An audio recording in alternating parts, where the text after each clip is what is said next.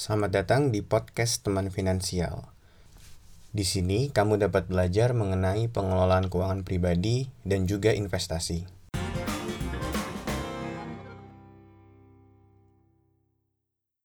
Halo semuanya, ketemu lagi sama aku di podcast Teman Finansial. Pada podcast kali ini aku mau membahas mengenai investasi yang cocok untuk investor pemula yang baru memulai investasinya. Jadi kalau aku perhatikan di sosial media gitu ya, kayaknya kalau misalkan orang yang baru mulai investasi itu menurut aku kurang cocok cara memulainya. Jadi banyak banget yang tiba-tiba gitu ya ketika mereka tertarik ingin berinvestasi, instrumen investasi yang mereka pilih itu langsung adalah instrumen investasi yang paling populer memang. Jadi ketika mereka mungkin cari, mereka pengen investasi, maka yang keluar adalah instrumen investasi yang paling populer pada saat itu. Namun sayangnya justru investasi yang paling populer biasanya adalah investasi yang resikonya itu paling tinggi kalau menurut aku. Di mana kalau misalkan investor pemula memulai investasi tadi itu biasanya itu belum siap dan akhirnya ketika karena belum siap tadi dan juga risikonya biasanya tinggi, itu akhirnya mereka mengalami kegagalan dan tidak akan berinvestasi lagi.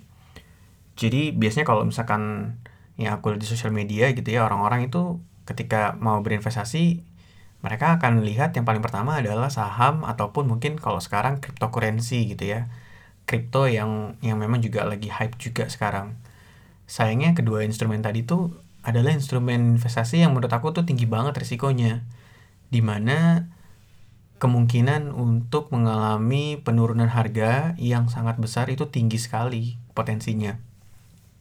Memang ketika mengalami kenaikan itu juga berbanding lurus. Dia bisa naik sangat tinggi sekali dan biasanya ini yang ngebuat investor pemula itu melihat ini tuh sebagai suatu kesempatan untuk jadi kaya secara instan. Sehingga banyak banget investor pemula yang akhirnya berinvestasinya itu malah ke saham atau ke cryptocurrency tanpa ada ilmu yang memadai.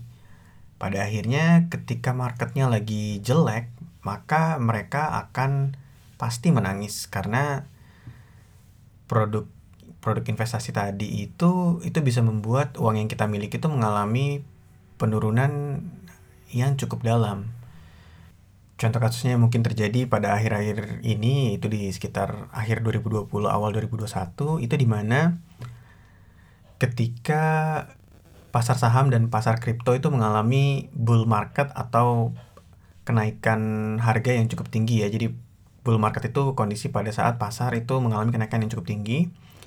Banyak orang yang akhirnya tergiur terutama investor pemula untuk berinvestasi di saham dan cryptocurrency. Memang orang-orang yang memulai investasinya di awal-awal bull market itu merasakan kalau mereka mengalami keuntungan yang sangat besar. Tapi again, this is a bull market gitu. Apalagi mereka masuknya juga di awal-awal. Makanya mereka merasa saham dan cryptocurrency ini adalah instrumen investasi yang paling hebat karena bisa memberikan potensi keuntungan yang sangat tinggi. Kalau orang-orang ini atau investor mulai ini bisa keluar sebelum bull market which is di akhir di akhir banget 2020 itu mereka akan mengambil keuntungan yang cukup tinggi. Sayangnya banyak banget investor pemula yang ikut-ikutan karena melihat mungkin temannya tadi bisa berhasil atau mungkin ngelihat di sosial media banyak banget akhirnya yang tiba-tiba jadi influencer saham dadakan atau influencer cryptocurrency dadakan di mana mereka baru mulai di awal-awal terus habis itu mendapatkan keuntungan yang cukup tinggi di awal bull market gitu. Jadi ketika mereka mulai di awal bull market dapat keuntungan tinggi mereka mulai nge-share lah mulai merasa paling jago untuk berinvestasi saham dan cryptocurrency. Sehingga itu juga mempengaruhi para investor pemula juga. Nah sayangnya investor pemula yang mulai di akhir bull market di mana di akhir-akhir tahun 2020 di bulan-bulan Desember atau November dan Januari 2021 itu terjadi koreksi yang cukup dalam karena memang kenaikannya sudah cukup tinggi sekali waktu itu sehingga memang terjadi koreksi yang cukup dalam itu adalah hal yang wajar banget.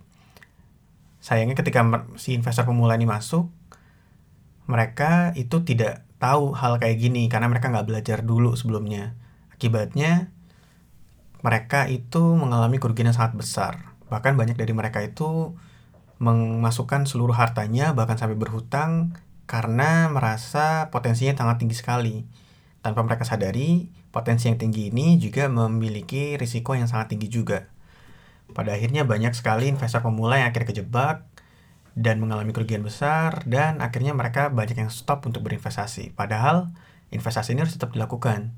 Cuman memang harus diatur bagaimana cara untuk berinvestasinya. Nah, gimana sih sebetulnya kalau misalkan kamu sebagai seorang investor pemula gitu ya, kalau mau mulai berinvestasi, cara yang paling bijaknya itu seperti apa? Jadi kalau menurut aku, kalau misalkan kamu adalah investor pemula, cara paling bijaknya adalah itu mulai dulu dengan instrumen investasi yang risikonya paling rendah. Tujuannya adalah kamu itu membiasakan diri terlebih dahulu bagaimana pergerakan harga dari suatu instrumen investasi itu terjadi. Jadi kalau kamu mulainya dengan investasi yang risikonya rendah, maka fluktuasinya itu tidak terlalu besar. Kamu nggak bisa tiba-tiba kehilangan uang kamu misalkan 10-80%. Itu hampir nggak mungkin terjadi kalau misalkan kamu mulainya dengan instrumen investasi yang risikonya rendah. Lalu instrumen investasi apa yang cocok buat investor pemula ini? Kalau aku sendiri sih merekomendasikan ada tiga instrumen yang cocok untuk dipakai oleh investor pemula ketika mereka baru mau mulai berinvestasi. Yang pertama itu adalah surat berharga negara atau SBN. Ini adalah instrumen investasi yang paling rendah risikonya karena pembayaran kupon dan bagi hasilnya itu udah dijaminkan oleh negara. Jadi kemungkinan kamu mengalami gagal bayar itu hampir nggak ada lah kalau misalkan dengan surat berharga negara ini. Kamu mungkin gagal bayar kalau negaranya sendiri itu bangkrut dan tidak bisa bayar lagi si hutang-hutang ini. Sistem kerjanya itu kamu nanti beli atau kasih utang ke pemerintah, jadi kamu kasih pokok utang ke pemerintah, dan biasanya nanti ada jangka waktunya ada yang durasinya itu 2 tahun, ada juga yang durasinya 3 tahun. Nah, nanti selama durasi 2 sampai 3 tahun tadi itu kamu akan mendapatkan kupon atau bunga atau bagi hasil yang dibagikan ke kamu dalam bentuk tunai setiap bulannya. Nanti di akhir periodenya tadi, 2 atau 3 tahun tadi, uang pokok kamu akan kembali. Metode ini menurut aku cukup simpel karena kamu nggak perlu melakukan analisa macam-macam karena kamu cukup membayar atau membeli SBN ini, kemudian kamu tinggal menikmati hasilnya tiap bulan. Ini adalah instrumen investasi pertama yang aku rekomendasikan. Instrumen investasi kedua yang aku rekomendasikan adalah deposito. Cara kerjanya hampir mirip-mirip dengan surat berharga negara, tapi kalau deposito ini adalah produk perbankan. Jadi, kamu memberikan atau mengendapkan sejumlah uang di suatu bank Kemudian bank ini akan menggunakan uang kamu untuk memberikan pinjaman kepada nasabah lainnya. Nanti nasabah lainnya akan memberikan bunga atau bagi hasil, di mana sebagiannya itu akan dibagikan ke kamu dalam bentuk bunga atau bagi hasil deposito kalau depositonya sistemnya syariah. Nah, kenapa deposito aku rekomendasikan? Karena deposito ini merupakan salah satu instrumen yang juga risikonya cukup rendah. Karena produk deposito itu biasanya dijaminkan oleh lembaga penjamin simpanan.